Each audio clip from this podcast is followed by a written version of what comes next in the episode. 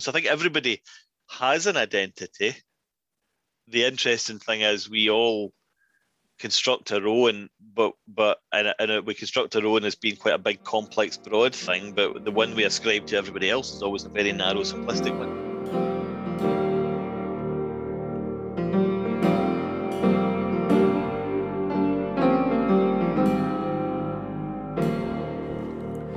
Hello, the internet. You are listening to Changed My Mind with Luke T.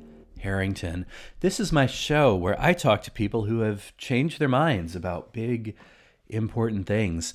I'm Luke T. Harrington, award winning author of fiction and nonfiction, and now, guy who has finally gotten around to watching Stranger Things. Um, I realize I'm like five years late on that. Uh, you know, it just it never seemed like it was gonna be my bag. Like it just seemed like a lot of 80s nostalgia for the sake of 80s nostalgia, which if that's your thing, hey, more power to you, just not my thing. I don't know though. Um I finally got around to it, and uh, that's because I, my agent is shopping around my latest novel right now, submitting it to publishers um, her assistant read it and she said to her, You know, this novel reminds me of Stranger Things. And I was like, Oh man, now I got to watch that show and see how badly I've ripped it off. Um, it's pretty good though. I'm liking it. I'm enjoying it. I'm, I'm about a season and a half in. Um, the only downside is this character on the show, Steve Harrington. Uh, every time someone yells out to him, Hey, Harrington, you know, I'm like, What? Oh, that was the TV. Um, you know, flashbacks, flashbacks to middle school um, when bullies would would yell that at me in the hallway. Anyway, um, at least my name's not Steve. I do have a cousin whose name is Steve Harrington, though. Uh, I wonder how he feels about this show. I have not asked him about it. He might not have seen it. I don't know. Um, anyway, um, what we're talking about this week has very little to do with Stranger Things, um, except a tenuous Ronald Reagan connection, maybe. I don't know.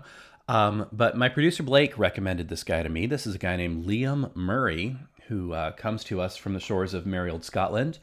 Um, and he is a progressive and he is pro life. Um, he wasn't always pro life, wasn't always opposed to abortion.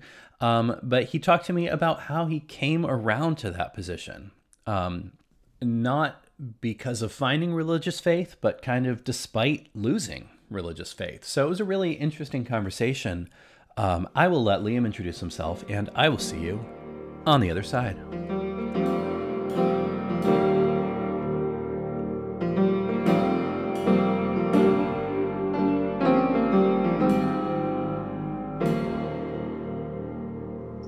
Welcome to the show. Hi, Luke. Nice to be with you. Liam is joining us from the jolly shores of Scotland. As has been a tradition on this show, every time I feature a guest in the UK, I mess up the time schedule somehow. so, this is our second or possibly third try for getting this episode recorded, depending on how you want to count. Yeah, I forgot that uh, daylight savings time in the US extends into November whereas in the UK it ends in October. That was a bit of drama that listeners missed. Liam, I am so sorry. that's, that's okay, not at all, not at all. we got there in the um, end.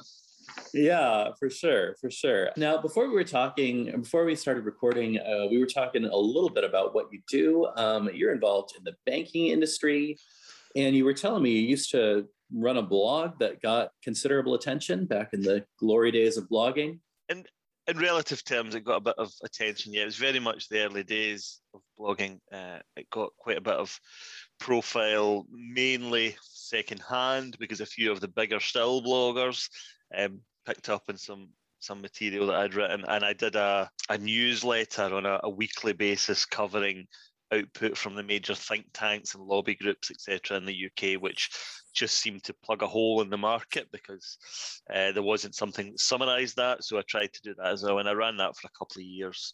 I think that was sort of taking over again. Twitter and different ways of communicating things made the idea behind that a little bit redundant after a while. But yeah, that was my background in that. I stay fairly active in Twitter uh, and the sort of the public sphere in the UK, but uh, my day job, as I say, is working in the banking industry. everybody wants to talk about Twitter killing blogging, but I do wonder how much um, the death of Google Reader had to do with it as well. You know? Uh, yeah, well, yeah. I mean, uh, when I did that newsletter, I used all I did was uh, it was RSS feeds that I used. That's all mm-hmm. I did, and, and, it allowed me to separate everything out and and understand what was a policy announcement, what was a positional paper and stuff.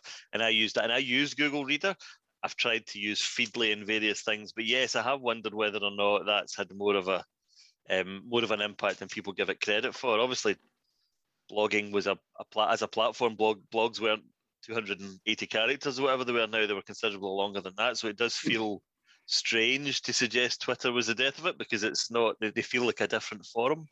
Um, but yeah, I, I, blogging appears to now have just been absorbed into the mainstream, and you know the New York Times has got blogs, the Guardian has yeah, got blogs. Sure. It just it's, it's kind of broken down the form, if you like. This is weird, but I often think like how different the internet would be if Google Reader hadn't been taken away. Because yeah. there was a time, um, I want to say around 2007, 2008, maybe into 2009 when I, I wrote regularly for a blog. It was a movie blog. It was called Movie Zeal, like Z E A L. People can look it up. It is long gone from the internet. You can find parts of it on, you know, archive sites or whatever. Yep.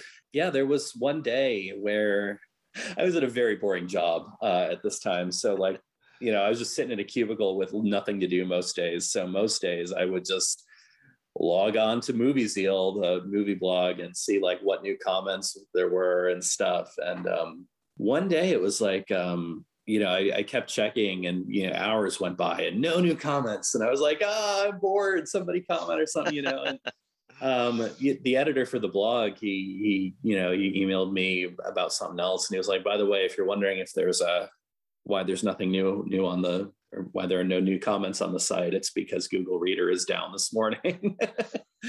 I was like, oh, wow, okay. Uh-huh. So I never, I personally, I never used Google Reader, but it was like the way to read blogs for a lot of people. Um, I think it was the way to read. Yeah, it's, it's what I used to, as I say, I used it for the content I was trying to use for that newsletter, but I also used it for the content that I used it for the other blogs that I read. Otherwise, you have to literally go and visit everything.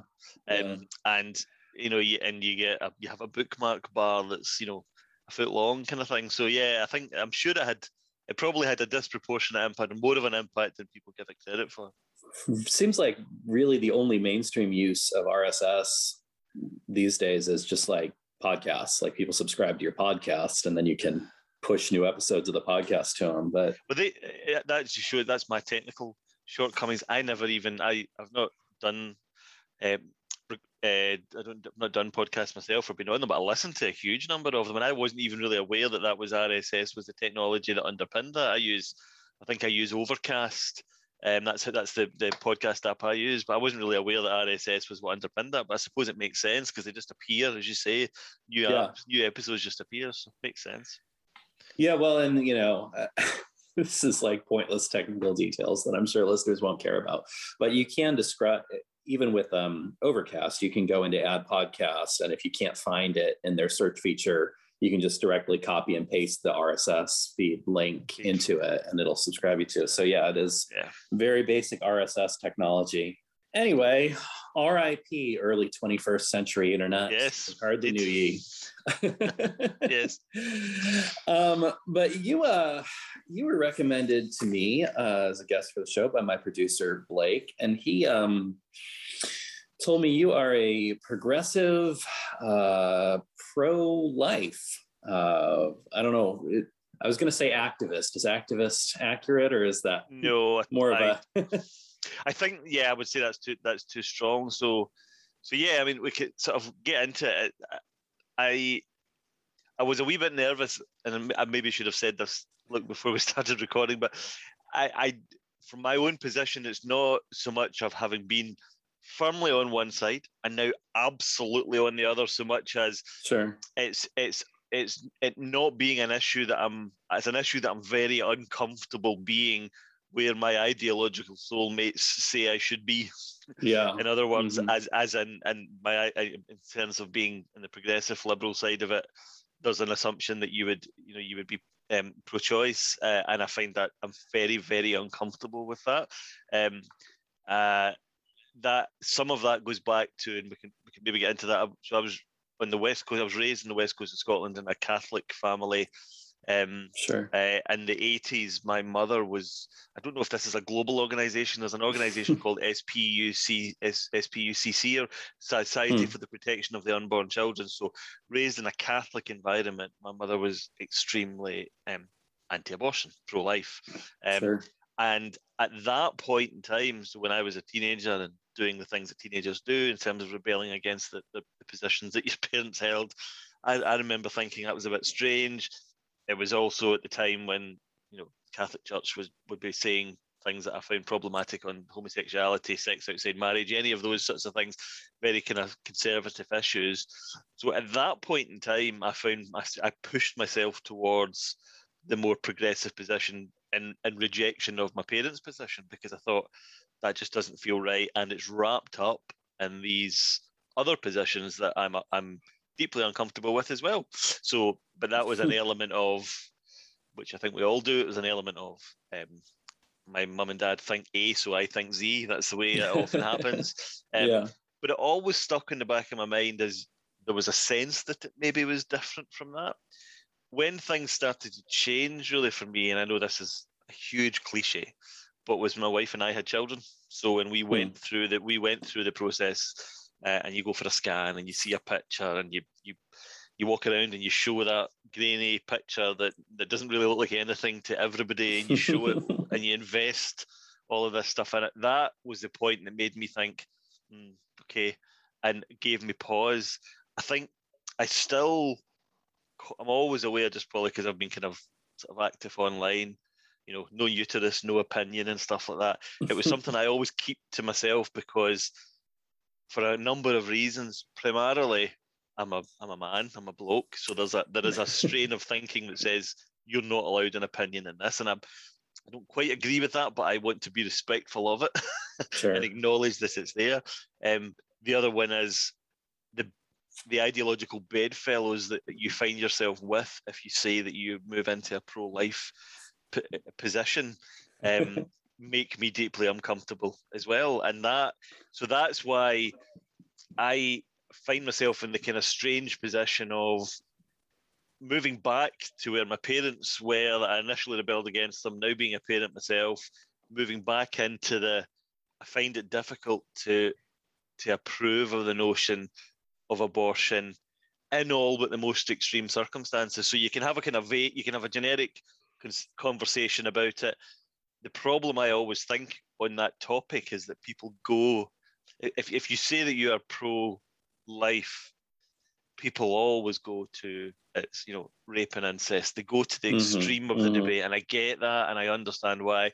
And I I can't in any conscience defend that. I I, I struggle with that, so that's why I don't see myself as hundred percent um, pro life because I think mm-hmm. again it's a, it's a bigger. I think the other thing is this is a bigger topic where you are looked than it is here. It's never been the culture yeah. kind of culture war topic in the UK that it is in the US. Yeah. Um, I'm follow enough of it to know obviously Roe versus Wade and stuff like that, but it's never been that big a topic in the UK. It's starting to become one now, I believe. Mm. I don't mm. know hmm. why that is, but it's never had the kind of purchase in the UK that it's had. If you go back, you know, 15, 20 years ago, you know, I would imagine 80, 90% of the country were pro choice. It wasn't a big issue, whereas I think it's always been quite divisive in the US. So mm-hmm. it's kind of it's played out differently in the UK as well. Yeah, wow, there's a lot we could talk about there. Um, Sorry if I that was say... a ramble. no, it's quite all right. You gave, gave me a lot, a lot to unpack. Um, I will say this, um, and this is probably the most off-topic thing, but I am curious. You are somehow the second uh, guest I've had on this season with Scottish Catholic roots, um, which I, I, honestly barely knew was a thing. like I had um, er- earlier this season, I had on uh, John Langan, who is a he's an American novelist. Um, right. Okay. But he, uh, I, I, think think he was born in the U.S., but his parents, I, I might be off about that, but I believe his parents were um, Scottish immigrants, uh-huh. um, and they were they were Catholic. Um, it's an Irish thing. Of, it's a it's an Irish diaspora. This, there was obviously okay. obviously obviously there was a lot of Irish um, diaspora that moved um, west and came and came to the US and came to you know Boston and, and all that type Sure. of stuff. But there, but those that didn't make the journey that far moved into the kind of west of Scotland. And there's a Sure.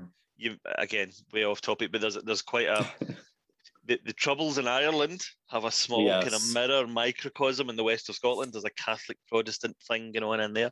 Um, that the west of Scotland kind of has a little mimicry of what, what goes on in Northern Ireland there with that. But but yeah, no, there is a there is a fairly sizable population like that. And I'm not I mentioned that in the context of just the history of it. I'm not um I'm lapsed, I think is the proper term. I'm not active Sure, in my family. sure. My, my, my children aren't, I don't sort of attend church. But yeah, but it's part of the wider discussion. Yeah, I should have put two and two together with the last name Murray. Obviously, that's an yes, uh-huh, Irish yes. last name, but um, yeah, uh-huh. I mean, obviously, I have an Irish last name as well, and Of course, I yeah. yeah, I was raised uh, Presbyterian, which is uh, you Yeah, know what yeah, uh-huh, Scots are supposed to be. Um, Yes, uh-huh, yes. and now I'm Lutheran, so who knows? Um, but uh, yeah, why don't we why don't we start there? Why don't we talk a little bit about um, about your your Catholic up, upbringing? Like, what was it like being raised Catholic in Scotland, and why did you end up leaving? Yeah, I think so. Interesting types. I was I was born in 1971, so I was, don't remember immediately after that. But the late 70s, early 80s. The other piece of context there, if you've been raised Catholic in the UK, was the Irish situation and the Irish troubles mm. now, and the, there was a period a period of time from the late 70s till pretty much most of the 80s, where the IRA there was regular bombing campaigns in in in, in the UK. Now they never actually for for reasons that probably relate to some kind of I don't know Celtic affinity or the fact that there's always been a strong Scottish nationalist community as well. They never really bombed. They didn't bomb Scotland because it was always not. It was England, although the, what they were attacking was the UK as a whole. But the reason I mention all of that is that was very much. I was very aware of that as part of my identity in Scotland, as in hmm. you were a Catholic, or to use the old uh, I think the the the phrase of Fenian, which I'm not sure what the historical Irish context of Fenian Hmm. is, but it does. It's it's the kind of it's considered an, an abusive term. Um, but I was aware of that. There was skirmishes. I went to a Catholic school. It was always part of the upbringing. It filtered into football, of course. So the, uh, the two Glasgow football teams, Celtic and Rangers, although I was never particularly interested in sport, um, it filtered in. So it was a. It even although we weren't particularly religious family, as in we would we would go to church, but we weren't deeply religious or anything like that. But it was it was almost like, and you don't hear, I don't hear people saying this about about Christians the way you know, you know people talk about somebody being culturally Jewish, even if they're not. Um, you don't hear people saying that about Christianity, and I don't know if it exists, but it was like there was like a cultural Catholicism. It's not necessarily that Mhm. you were a believer or you were deeply religious, but you you very strongly identified with it you would go to church. There would be youth clubs you would attend. There would be other things you would attend. It was a big part of your life when you were growing up, um, and that was the case, as I say, throughout the eighties. Where I did start to drift away, my, as I say, my parents weren't particularly um, strict, um, and certainly, you know, they, just while I was there until I was about 15, 16, they would drag me to church every Sunday. But when I start, if I started to protest and say I didn't want to go, they weren't going to sort of drag me there under duress. I start bearing in mind the 80s as well, the other big social issues in the 80s. So, um, uh, uh, issues around about homosexuality and stuff like that. The church we got quite active on that, um, and that, and I had friends who were in that place, and I really, really found it problematic. Dad wasn't the most um, open-minded when it came to that. My mum was more so, but my dad wasn't the most open-minded. So I began issue by issue, and at that time, including abortion, to think I don't want anything to do with this organisation. They're not. They don't represent the values that I have, and I kind Mhm. of drifted away from them at that point in time. So it's not, you know, as MD that's a lapsed Catholic will tell you, there isn't a, you know, there isn't a ceremony to lapse on. It's not. It's a, it's a general, it's a slow process. I just eventually just sort of stopped going and, and had no interest in it. And although that was still long before I had kids myself, I had no. I thought that that's it. That period of my life is finished. I don't identify with it anymore. So let's let's let's start here, I guess. Let me let me put it this way: your uh, drift away from the Catholic Church was primarily about social issues. Then is that fair to Social say? Yep, yep. Um, I remember. I remember as well. Another. This is a. You're right. It was social issues. I remember. There's a thing in the UK called comic relief, which I don't know if, if it's one of these big every year, every couple of years, a telethon type thing where they Mm-hmm. get stars on the television and they raise money. And they were I think I've and- of and- it. Yeah. yeah, so the UK is Richard Curtis, who did Four Weddings and a Funeral and stuff. Richard Curtis was behind the UK one, but it's been running for about 30 years now. So, but it kicked off in the 80s. But the Catholic school I went to had supported it the first year, and then they were told not to support it the second year.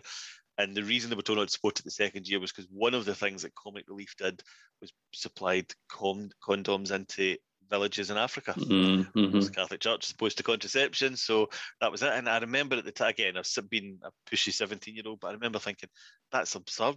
It, it- but it was because you, know, you weren't raising money specifically for that. But yes, somewhere there's a chance that the money you raise would have found its way into that. But the Catholic Church was saying, we're not going to support that anymore. We'll find another way to do it. So there were lots of small things like that related to social issues that sort of drove me away.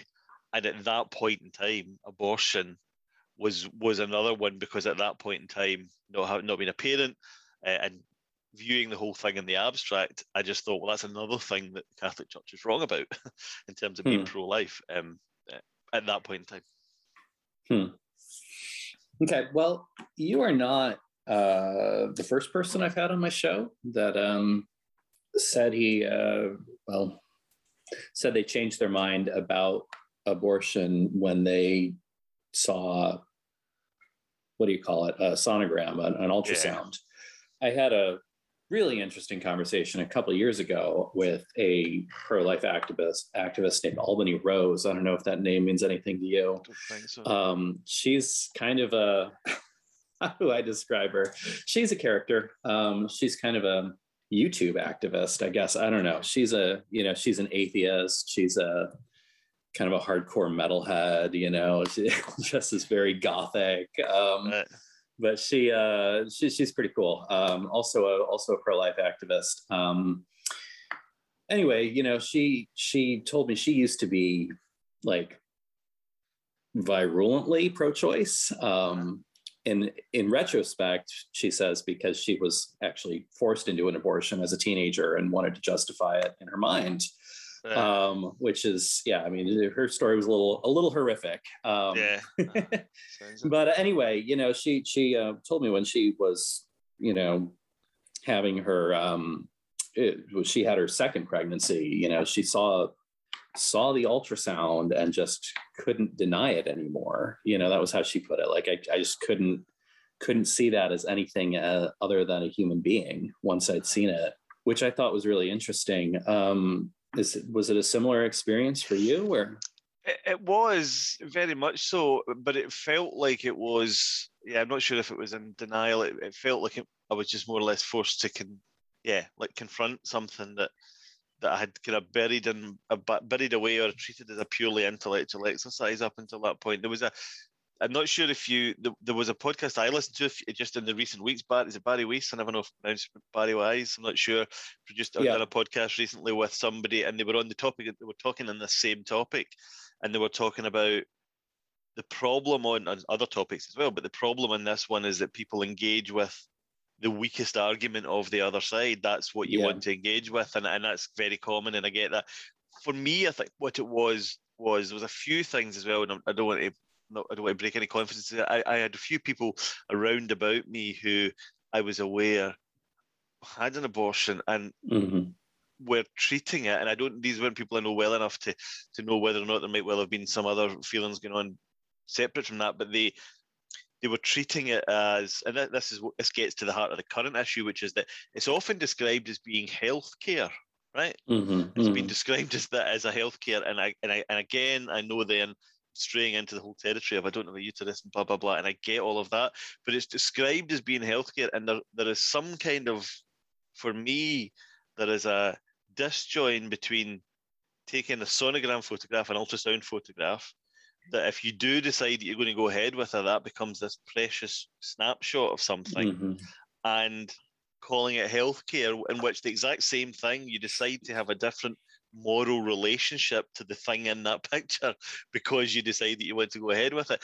And it is squaring that in my head that I find very, very difficult. And I think so that's kind of what it, what it was with me was yes it was that moment my wife and i saw the first sonogram and we realized that it just made me reflect on it a lot more and that was a normal pregnancy and he's he's nearly 16 now and he's around but it just made me start thinking you know most sonograms i think the, the most sonograms i think all sonograms unless there's anything in late term abortion in this country anyway in the uk it's legal up to 24 weeks your sonograms are about 12 weeks and about 18 weeks so the abortion is legal well after the, the period of the sonogram. So there just felt that something incongruous to me about the idea of saying, here is a process you can go through, and you're getting a view on this this person, this baby, this life. And I know that the, how you actually label it is part of this argument, but but if you decide that you no longer want to, if you decide that you want to change the label that's on there, you can go down a different path. And that bit is the bit that always just felt a little bit strange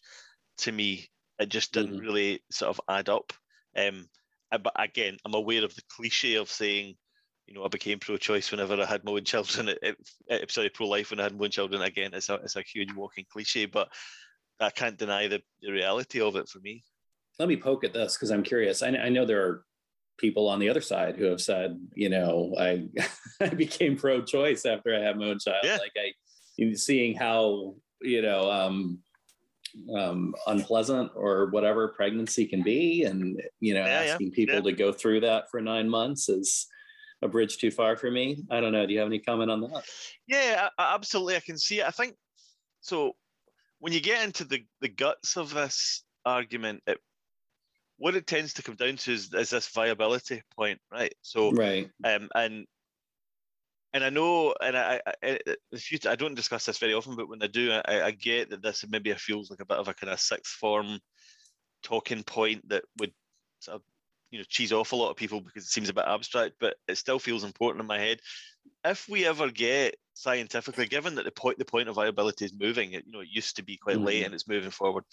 So and and so I'm well aware that it's a hypothetical, but what happens if it's ever if it's what happens if the minute what happens if viability moves right up to meet conception? Mm-hmm. What do you do? What do you do at that point? Yeah, and I, and I, I anytime I've sort of raised that, and I understand why people say oh, we're nowhere near there yet. We're not there yet, and I get all of that, but but it feels to me as though being able to justify what you do, I wherever the viability line lands, being able to justify what you can do up to that is dependent on having a conversation about, you know, if you say if you justify an abortion on the grounds of there's no viability, then you have to accept that when that viability moves, that, that was justification, or you find another basis for justifying it. If you see what I'm saying, and that's the bit that I'm not sure is in the argument. That's the bit that I don't think gets much attention because I think people have quite a, as I say, it's it's that whole thing about the worst arguments of both sides. The argue the idea that it should just be considered healthcare I find I do just find that abhorrent. And I think, if I'm honest as well, and I understand the thrust of it, and I understand the the the the, the, the emotion attached to it. Anytime I see it being discussed, it's discussed as, uh, somebody who's pro pro choice. You know, it's my body, and I always think, no, it's not it's yeah. your body and somebody there are two there are two people involved in this but right. it's as though the, the whole debate is, and i get that in, in, this in the eyes of those who who are pro-choice that that's not the case i get that it's not but from my perspective i am thinking you can't frame this on the basis of there aren't that it's my body or my choice because the whole the whole basis for those who have a different view that it's not your body it's your body and another body that's growing inside. Sure. Um, sure. And but uh, so that's why I sometimes think these things that become um, that seem as though they're abstract talking points or you know debate you know about viability and is it a clump of cells is it a fetus is it a baby all of those things people tend to i think when this issue comes up say oh, ignore all of that that's just kind of performative debating and i'm just pro-choice whereas actually the whole issue feels to me as though it's actually based in coming to some agreement there? Is it a baby? Is it a of cells? Is it a is it a sentient being? Those questions, which I think tend to get pushed to the side in that debate, actually I think are central to it. Yeah. Well, let me let me ask you this: Do you see there being an objective answer to those questions? It's very, very good question, and that because I'm also conscious of when people do push those questions away, although that frustrates me. Mm-hmm. The most powerful argument that they will then come to, if you are pro choice, for which, again, hands up, honest, I have no answer, is if you move back to where we were pre whatever it was in the UK or pre Roe versus Wade, if you move back, abortions didn't not happen then. They just happened. Mm-hmm. They just happened far more dangerously, and people's mm-hmm. women's lives were at risk and stuff like that. That is the, I think that is the, the pro-choice argument that stops me at my tracks more than any other, mm-hmm. because I don't, I don't have a good answer for that. Um, I, and what I find myself saying, so your question about will you ever get an answer to that? That's why I was asking the question of, imagine whatever I put. Imagine it's a case that soon as soon as there is conception, there's viability what what do you do then? What is the law around about that? You have two viable human you have two human beings, one there, one's a viable human being, however you want to do it. What how do you reconcile the rights of that um, fetus? Let's just I'm just using fetus here just as a choice word. I'm not making sure. any assumptions. How do you reconcile the rights of that and the woman that's carrying that? That that I think is always going to be very, very difficult to do. And I do mm-hmm. happen to believe, and uh, again, I don't know whether or not, I don't know somebody who knows far more about it than me, I'm sure could shoot this down. I have in my head a view that says it should be possible to say that if uh, if somebody finds themselves in that position as a result of you know an act of violence uh, or anything like that, that there is a and there is an additional even although we even if we do accept the viability argument if we do even start from the premise of that's a that's a person i still like think you can make a strong case to say yes it's a person but it's a person to be it's a person in its very early stages of its development. As you were saying pregnancy is not an easy process even whenever everybody's happy and it's what's wanted never mind when it's the result of something like that. Yeah. I can i could imagine something that i could support that would say when these certain conditions are met, the medical procedure is the right thing to do. But that's a million miles away from saying it's just healthcare. And that if somebody yeah. falls pregnant by accident, yeah. they can go ahead and do it. And that's the bit. And I don't know. And that's the bit that, as I say, somebody might well say, do you know what? Legally, that's a line you can't draw. That and that's where my reservations are. That somebody might say, because all you would need to do is if anybody found themselves wanting to, to avail themselves of it in the healthcare context, they would just say, it, it was something else, and that's a horrible scenario to imagine as well. If people, if women had to start pretending that it was about it was violence or something like that, that's an awful situation to put anybody in. So that's why I was meaning going back to the start of our conversation. This I do struggle with this in terms of if somebody some if I had the power to completely ban it outright, I don't think I would exercise that power. I don't that makes me nervous as well. It's not about reversing Roe versus Wade, but it's about is there somewhere that you can take it back to being something that's not that recognizes the recognizes the moral complexity of it and only allows that to happen in a circumstance where there is real violence or pain rather than just convenience on the part of the person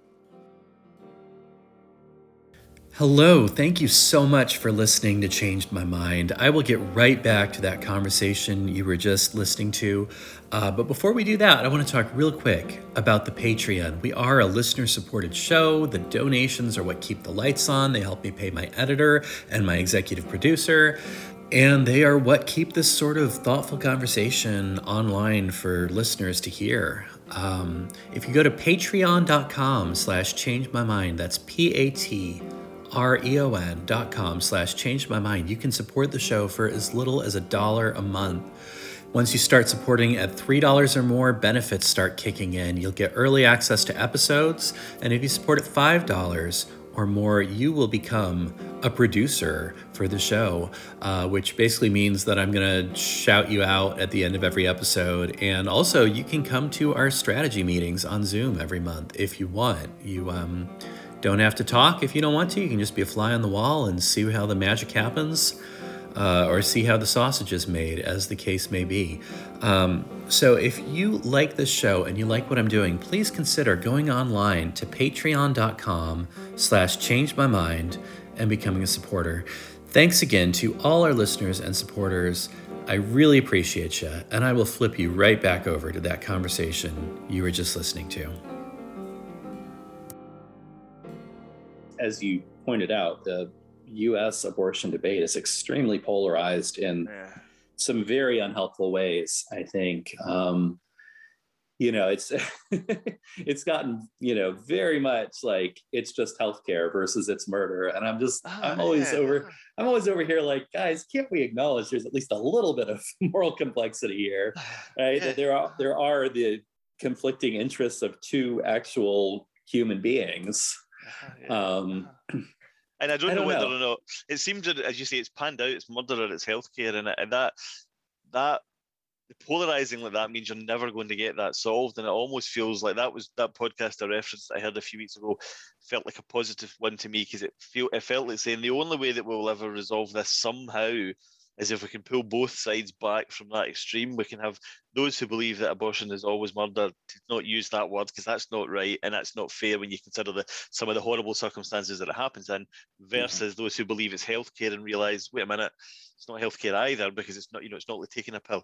It's very hard to pull those two sides back from that. And I'm not sure if there is a way to do that, but that's that's kind of where that's kind of where I sort of find myself on it, trying to um, straddle those two extremes and say, is there a way of sort of pulling this back into the middle? Sure. Yeah, I I wanted to talk to you about this in part because you know I'm someone whose um, political instincts tend leftward. You know, um, I don't I don't necessarily agree with I, I don't necessarily identify with progressive. I, I, think probably leftist is better is a better description of my um, my instincts and my my thing with abortion has always been like, you know, to the extent that leftist politics are about empowering the weak as opposed to the strong, it seems, you know, uh, uh, it seems like it should be at least a possibility that we should be at least somewhat on the side of the unborn in this conflict. I don't know. Do you want to talk a little bit more about that? How your yeah. views on abortion integrate with your progressive politics? Yeah, no, that's that's fair because it, what's interesting again, this is more from what I've observed because I've always been a kind of US politics geek. I sit up in election night with my spreadsheet and the call electoral college, so I've always been a bit of a geek about that. That's probably why this this topic interests me more as well.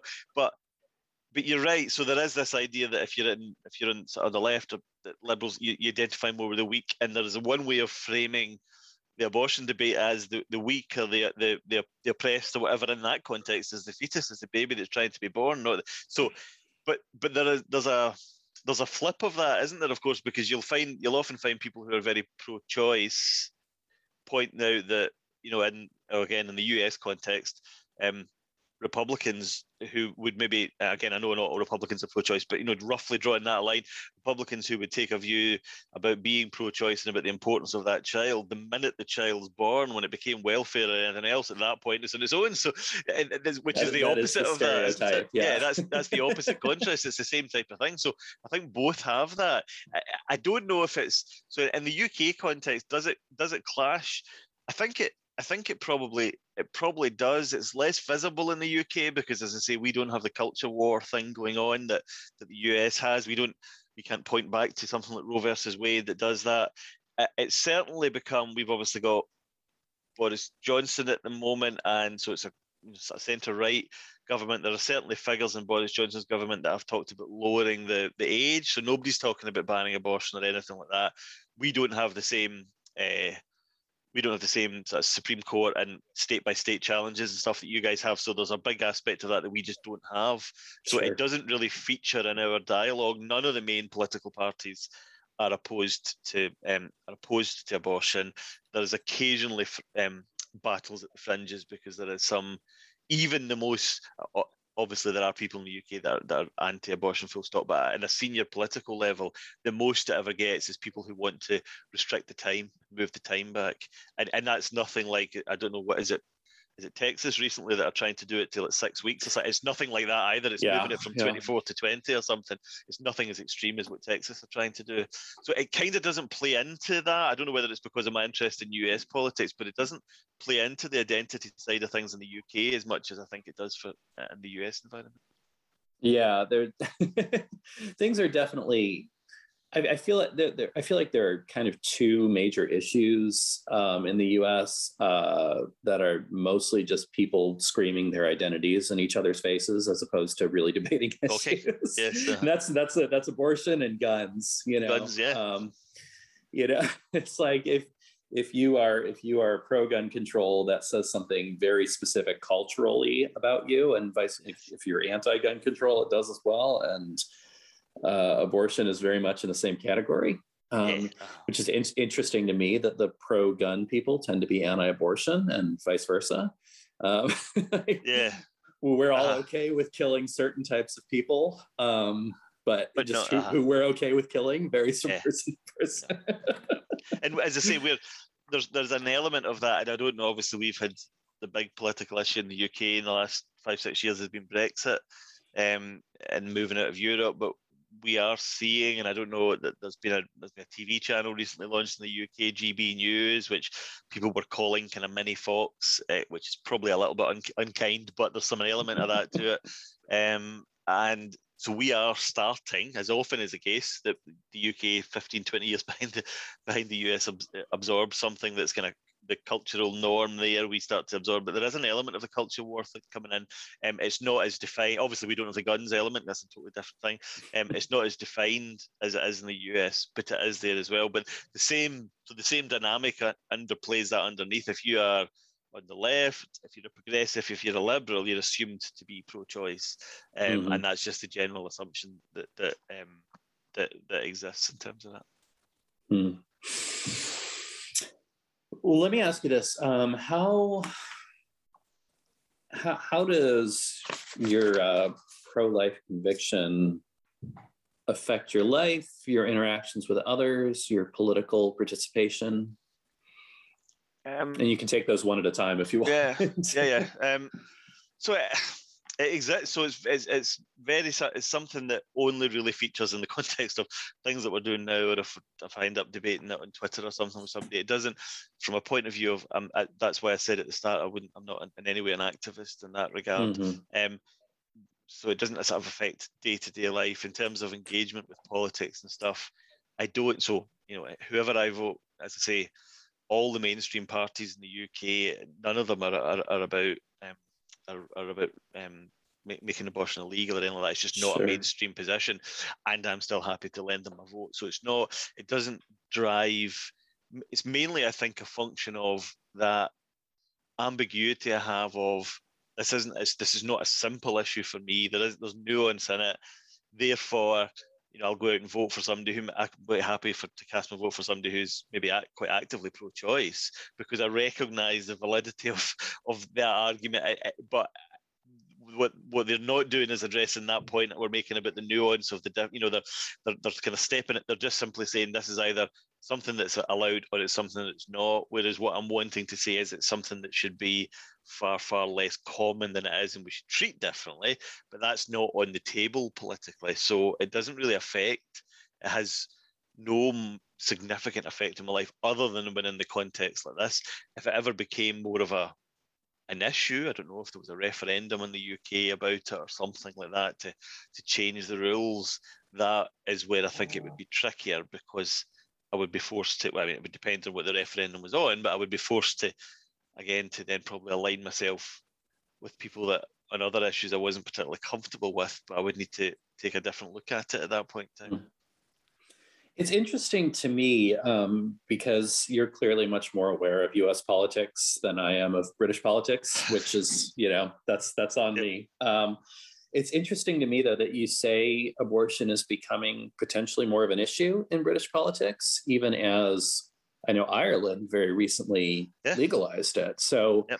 I mean, in that context, it sounds like they're almost moving in opposite directions. Do you yeah. have a comment on that, or? Yeah, I have a yeah. That it's maybe not quite on topic. I the the the culture war thing I think is hitting the UK just now. I think it's off the back of um it's off the back of Brexit. We've had mm-hmm. again from a UK perspective, obviously Boris Johnson's prime minister just now. Until until about a year or so ago, the other candidate for um, for Prime Minister, the person who lost the 2019 election was Jeremy Corbyn. So I'm not sure if you're mm-hmm. aware of Jeremy Corbyn, but yeah. certainly even even in this country, Jeremy the, the characterisation, fairly or otherwise, was Jeremy Corbyn's very very left wing. Um, so you know, yeah, if there's a if there's a corollary, it's kind of Bernie Sanders type thing, as in he's like, you know, to, to the left of where the party wants to see itself. But obviously, he lost that election. So what you've had is the UK electorate kind of polarised between two both almost kind of slightly comical figures, like quite slightly extreme, and that's bringing up the cultural aspect of it, the cultural war aspect of it. I think and hope that it's going to be quite short lived and that it's a function of Brexit. Brexit, obviously, Brexit vote was 2016. Um, so it's not that long ago, five years ago. And in terms of our, there's still been a few elections and then, but in terms of our electoral cycle, I think it's going to play through. And I'm hoping that you what we'll see is whether it's in both the Conservatives or Labour, more grown up, for want of a better term, more serious politicians in that role, more the moderate wings of either of their party. And if you get to that place, you will get to a place where um, the abortion issue, which I think in the last couple of years has perhaps been moving closer to to the to um, has been increasing profile will start to slip back again. Because as you say, Ireland have just changed the way they've approached it as well. Um, the extra context that I've got without completely going at a tangent is, of course, I'm sitting in Scotland, and there's a very real prospect that at some point in the next five, ten years, Scotland, the UK might disintegrate as the UK is anyway, and Scotland was going its own way. And again, I suspect, notwithstanding the nuance that we've talked about today, the majority of people in Scotland, as in the majority of people in the UK, I think would probably be would be pro-choice, and and mm-hmm. there might be a conversation round about about the timelines of it and then that etc. But there wouldn't be. I don't think there's any prospect in the UK politics either as it stands or even if it fragmented into Scottish politics of pro-life becoming a serious political position that had an opportunity to win power. And as I say, we don't have the we don't have the Supreme Court and the individual states that can pass laws and stuff like that. This doesn't exist in the UK environment. Mm-hmm. So in that context, that's probably why we, you know, I don't think there's any prospect of it becoming illegal in the UK. We're a long, long way away from that. All right. Well, let me ask you this. Aside from your new beliefs themselves, what would you say you learned from the experience of changing your mind? I think the fact that the prompt for it was having a child myself and, and, and doing that, and it was always, there was always a, a, a doubt in my mind, but the fact that the prompt was there has made me more, I suppose it's just made me a little bit less less strident on other things in terms of realizing that experience informs where you are in a debate. And until you've actually had that experience it's important you can you can think you would know what the experience would do and you can think you would intellectualize it and come to a view but the having the experience completely changed where i stood. So um, it's made me realize if i'm ever on my high horse or on another thing where i think this is what should happen but actually do you know what i don't have any direct experience of that issue to always keep in the back of my mind what happened with my journey on the abortion thing because you know in other words be a little a little bit more humble and a little bit less sure of yourself on those other hmm. things because the, it, you it could well be that when you go through a certain experience your view on it changes whether that i don't know what that would be i mean i've fairly comfortable life and not find myself with long periods unemployed, uh, the type of things where you might tend to make judgments about people and assume in that circumstance I wouldn't do that or I would do this. The realization that yeah, you don't really know until you've been through it, and when you've been through it, it can radically change your view. So it's helped, I think, in terms of letting me recognize there is, you know, that it, might not be quite as extreme as it is in the abortion debate, but there is nuance and, and grey areas in every debate, um, yeah, and it doesn't and it does and it doesn't help for either party to sort of plonk themselves out on the extreme and just lob grenades at each other's weakest arguments, and, and nobody wins out of that. And I think the abortion argument shows that. Yeah, yeah, I do wonder how much of the uh, how much of the issue we have with um, you know polarization in the let's say the the anglophone world um, the us and the uk as well i guess um, is just a matter of people having very very different experiences and therefore not being able to understand each other you know yeah and and um, and I yeah, and I know it, and it's another it's another kind of obvious cliche because taking us back to where we started, but Twitter and stuff like that. It means the way we talk to one another now is necessarily fragmented. It's necessarily cut into sound bites, and then of course it's invariably filtered through an algorithm right. face, Facebook or Twitter will have, and they will, you know, they will. There's countless studies out there that will show you these social media sites like to show you things you disagree with because that create you know people will react yeah. to that they don't like to show you things you agree so because i always think the filter bubble thing was always overdone a wee bit as far as i know and i'm not an expert but the research shows now that people don't want to just exist in a filter bubble they want a kind of regular diet of comments from people that they can feel smug about and saying, "Oh, you're wrong," and yeah, and it feeds all of that up, and and it makes, um, but yeah, it's almost like we've we've infantilized infantilized just ourselves as a as a nation and as a as a culture. We prefer debate that exists on a very um, kind of bitty, insulting basis rather than you know a deep conversation is quite rare. Um, and and most of many of the issues we face require a proper conversation. yeah not, not a Twitter conversation. I've definitely heard certain people uh, point out that you know to the extent you uh, edit your Twitter feed to be political views you agree with, as most people tend to. I think yeah, you know most yeah. people tend to follow people they agree with. What you end up seeing from the quote unquote other side is always like the dumbest stuff that gets uh-huh. posted. You know, it's yeah, like you, uh-huh. you, get you get mostly like quote tweets of "look at this idiot," you know. uh-huh. Yeah. Uh-huh. um, and presumably, you know, on the more right right hand right hand side of Twitter, there are probably quite a few intelligent things that get said, but um, not getting them on left Twitter. You don't, you know? No, you don't get them when you do it, and it.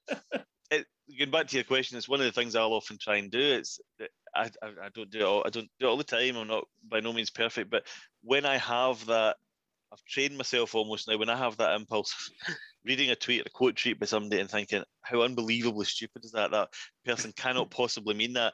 I try and train myself to say, look, you know, what I'll do is often save it, bookmark it, and say, I'll go and do some digging because if I'm if I'm looking at that thinking that that person's unbelievably daft, what a silly thing to say.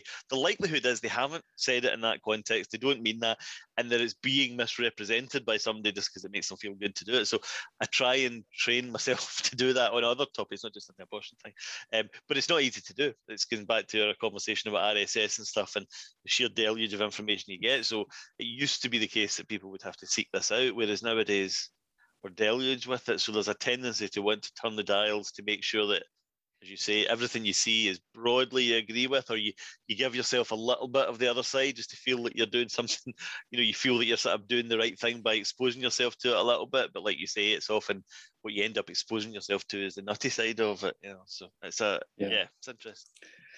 I have tried to discipline myself to engage in what I've heard called steel manning, if you're familiar with the expression. Um, oh, that, if you're like straw man, straw man, yeah, yeah. Inverse, so, instead of building a straw man, you build a steel man, right? Like, so is that come you see yeah. if someone says something you think is dumb you you say okay what is the best possible interpretation, interpretation of, of like, that yes uh-huh. yeah. what is which the is, least dumb motivation i can think of that could be behind yes, this uh-huh, yeah uh, uh, which is a, is a variant on the you know handle your opponent's best arguments isn't it that's what it's a variant on you know take the take the you know treat it as, as you say treat it as good faith assume good faith and and, and also and but that yeah that's as you say, that's yeah. something you have to make an active effort to do on Twitter. Twitter's full of people doing the very opposite of that, as you say. well, and it's been my experience that you know every time you know a, a news headline hits the head, a news article hits the headlines that just seems utterly ridiculous. Like, just what could people have possibly been thinking? Like, if you dig a little bit or you keep paying attention, you always find out, well, no, it wasn't quite as insane as it seemed. You yes. know, uh, yeah. Um, but that's yeah, not what sells papers. That's not what gets clicks. That's it not doesn't what get clicks. Gets, you know, so most people most people miss the clarifications of no, it wasn't quite as ridiculous as we thought it was originally. And yeah, and also I don't often when you do that and you dig into it, it's not what I, what find. just my personal frustration. What I find is that in most cases, it was apparent to most of the people who were tweeting it that that wasn't what was meant as well. In other words, it appears to be that it's a kind right. of game. It's just a process. In other words, if you go, if you do end up engaging with and you go back to the person and say, you know they didn't mean that, didn't you? They'll go, yeah, yeah, it doesn't matter. It was just about fun. That's just, in other words, it's deliberately done to do that. And I just think that's the thing that I think is breaking down the dialogue a little bit. It's very because it, that's what's driving the culture war thing. This assumption that the other side are, are stupid. We had we had an issue in the UK recently where with the party conferences, and there's a lady called Angela Rayner who's the deputy leader of the Labour Party. Um, she's kind of the the the the Corbyn person who's still there. Obviously, Corbyn has moved on, but she's kind of there. And yeah. she referred she referred to, to she referred to Tories, so the Conservatives, as scum. Uh, and there was a recording of her referring to scum, and that became a huge talking point in the UK. It was, you know, you can't describe people as scum just because you disagree with them, blah blah blah. And then, of course, we had a tragic incident a couple of weeks ago where a Conservative MP was stabbed at his surgery. Um, nothing to do with Angela's comments, but of course, in the kind of culture war cat, uh, scenario, people pull it together and say that's what happens when you start to describe your when you dehumanize your enemy. You don't just say I disagree with you in something. You say I think you're fundamentally a bad person for thinking that. Um, but yeah, I, I, mean, yeah, good. To, sort of wrapping it back to abortion, I think it's a, as you say, it's the murder versus healthcare thing. It's just neither of those are useful frames to discuss this topic but they feel that the frames that are the go-to frames for most people to discuss it, and it's just not helpful. Sure, sure.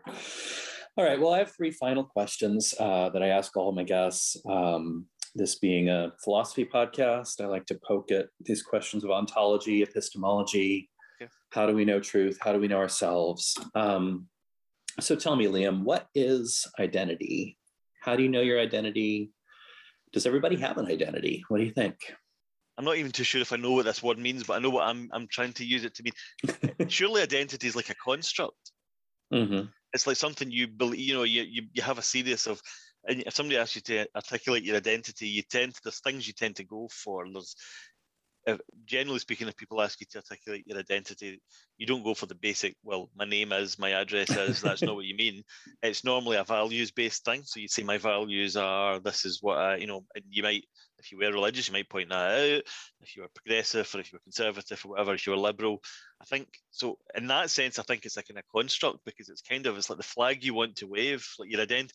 Most people don't construct their identity as a it's not a full thing. In other words, there are things that we all have that we would say that's not part of my identity because you don't want people to know about it because it's your it's your bad habits or your vices or whatever. So it feels like your identity.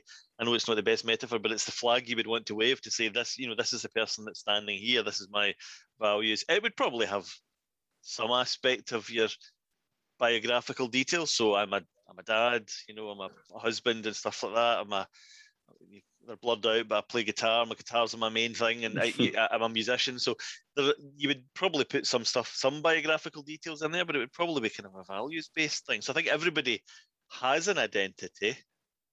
The interesting thing is we all construct our own, but but and, and we construct our own as being quite a big, complex, broad thing. But the one we ascribe to everybody else is always a very narrow, simplistic one.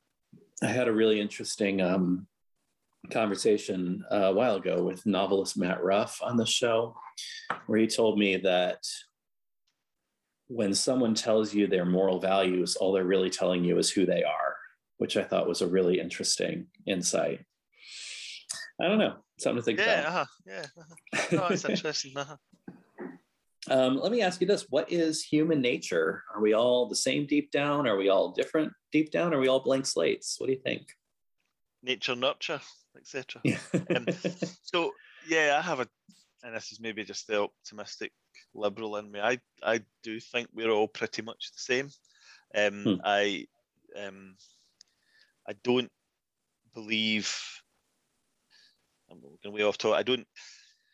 I'm very always very very apprehensive whenever you know it often happens in, in, in regard to horrible incidents whatever but whenever something happens it's a horrible incident somebody does something and people described as evil or a monster and stuff like that I, I never like that because I always think you, what you're doing is you're obscuring and it's not defending the person but you're obscuring you're kind of othering it and you're pretending that human nature isn't capable of doing that mm-hmm. whereas in actual fact you know the, the you know the, the, the worst people in the world have been human. That's just a fact. So mm. we can be driven to do some very, very horrible things. Um, so in that sense, human nature is sufficiently malleable to allow a massive range of moral behaviors from incredibly altruistic to the point of you know giving up on their own their own their own health and welfare to help other people to what we label for ease of discussion evil.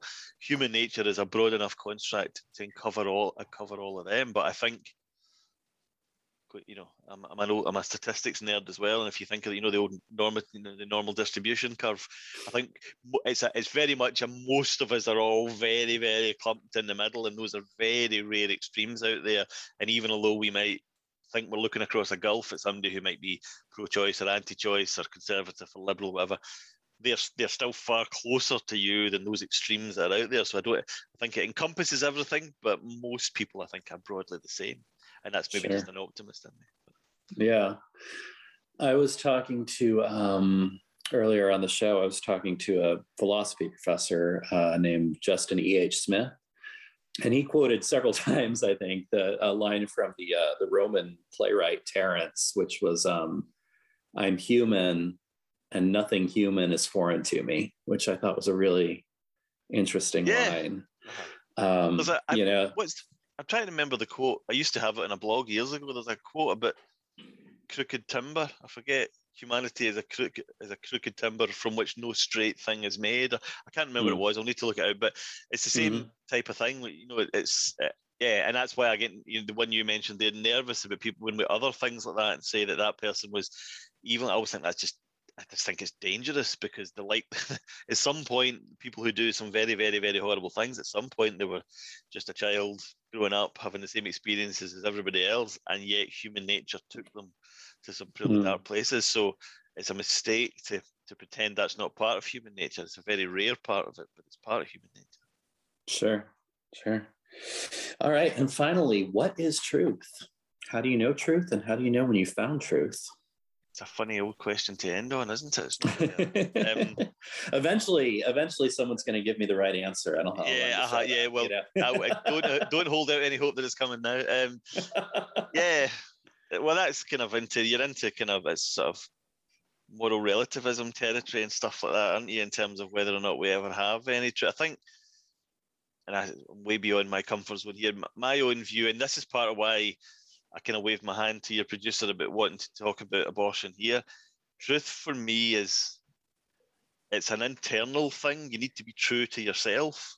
It mm-hmm. kind of links to your first question about identity, which is that if you if you say, well, no, that I, I I run under this flag and that's what I am, and you know what, actually, I'm very uncomfortable with this. I'm not going to say anything to anybody because I shouldn't say it because because that's not the flag under which I stand, and therefore I'm going to just say, you know. So if I was to be generally speaking, I'm on the left, progressive, therefore I should be pro choice, and not acknowledge the fact that, no, wait a minute, you have some discomfort with that, you have a different mm. view. If you don't acknowledge that, to me, that's dangerous. And that, so truth is like an, is, is like acknowledging your own internal truths or whatever, just, you know, acknowledge those contradictions.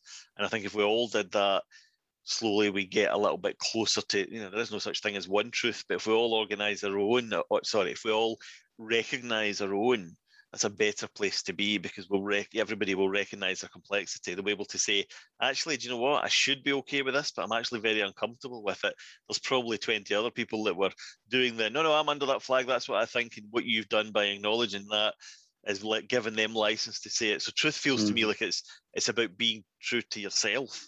Whatever, you, yeah. whatever your genuine belief is in yourself, even if it contradicts what you think it should be, acknowledge it that is the only it's the only kind of truth. As an individual it's the only kind of truth you can advance because as soon as you're out there trying to do anything else whether even if you're an activist and not not that there isn't a place for that but if you're out there campaigning for party A or party B or issue A or issue B you're not you're still that's not about you and your internal beliefs. It's just maybe what you believe to be correct but you don't as we said before you don't know what the experiences of other people are. So true truth has to be something that feels like it's internal to you and it's about acknowledging your own issues and your own views on things and not being too swayed by that identity point that we made before. Hmm. I appreciate that. Yeah. Um, so often on the show, I find people constructing their views out of the views of people around them, and I'm sure that I'm sure that's unavoidable to an extent. Yeah. Um, but at the same time, there is something to be said for conviction you know yeah absolutely uh-huh. so. and it's yeah and that's that's that's why I, on this particular topic that's what i struggle with because i don't you know i know I, I tend to avoid it with with friends and family because i know that it could it can it could lead to you know it could lead to fallouts. It's different people that do feel passionately about it one way or the other. Um, but that's kind of what I was referencing there at the end in terms of yes, to some extent we all construct our, our views and opinions in reference to other people, but you should use that as a as a starting point, not as the the whole thing. You know, trying to absolutely you genuinely believe. Absolutely. All right. Well, thank you so much for coming on the show, Liam. It's Thank been you. a joy. Been a pleasure. It's been a wonderful conversation. Thank you. Uh, before we go, do you have anything you want to plug or? No, no. As I said at the start, no, nothing particularly. I'm, I'm, I'm on Twitter at Liam Murray, um, just at Liam Murray on Twitter. I managed to get my name, so I'm on there as that. Um, if anybody's uh, interested in following me on there, that would be useful. All right. Well, this has been Changed My Mind with Luke T. Harrington. You can email the show at changedmymindpod at gmail.com. Uh, find us on Twitter at changedmindpod or find me on Twitter at Luke T. Harrington.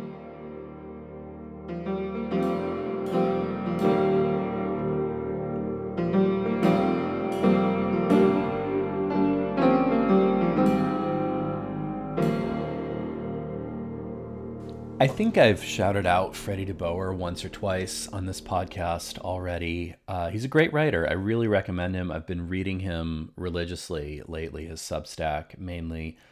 Uh, read his book back in October. It's a great book. It's called The Cult of Smart How Our Broken Education System Perpetuates Sh- Social Injustice, something like that.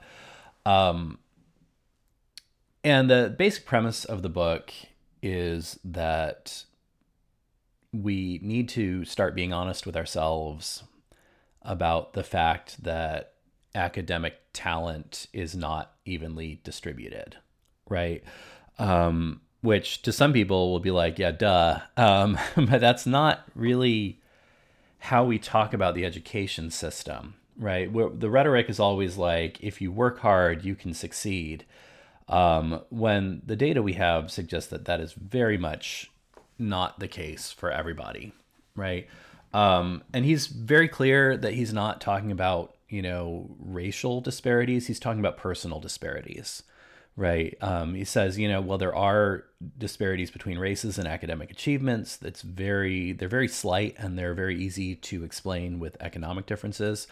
Um, differences within races between individuals are much, much greater, right?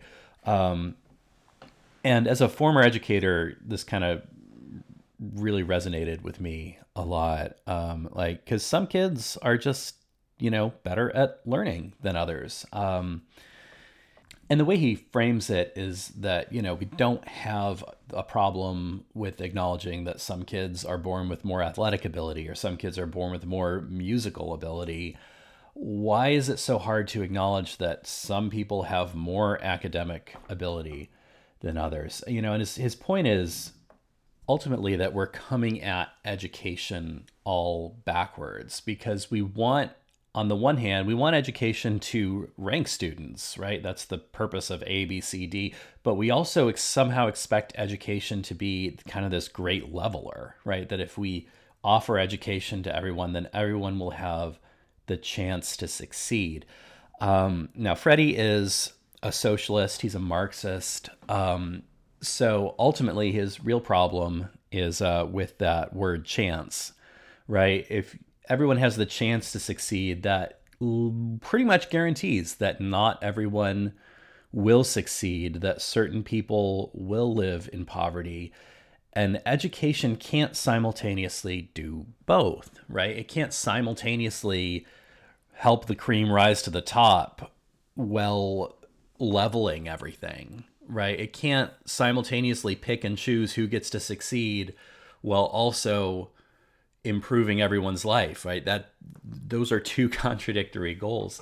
Um, and then he goes on to say what we ought to be doing is ensuring that everyone does live a productive, happy life where they have access to the things they need, right? Not because they did well in school or because they're good at sports or whatever, but because human life is inherently valuable and we ought to protect and serve human life.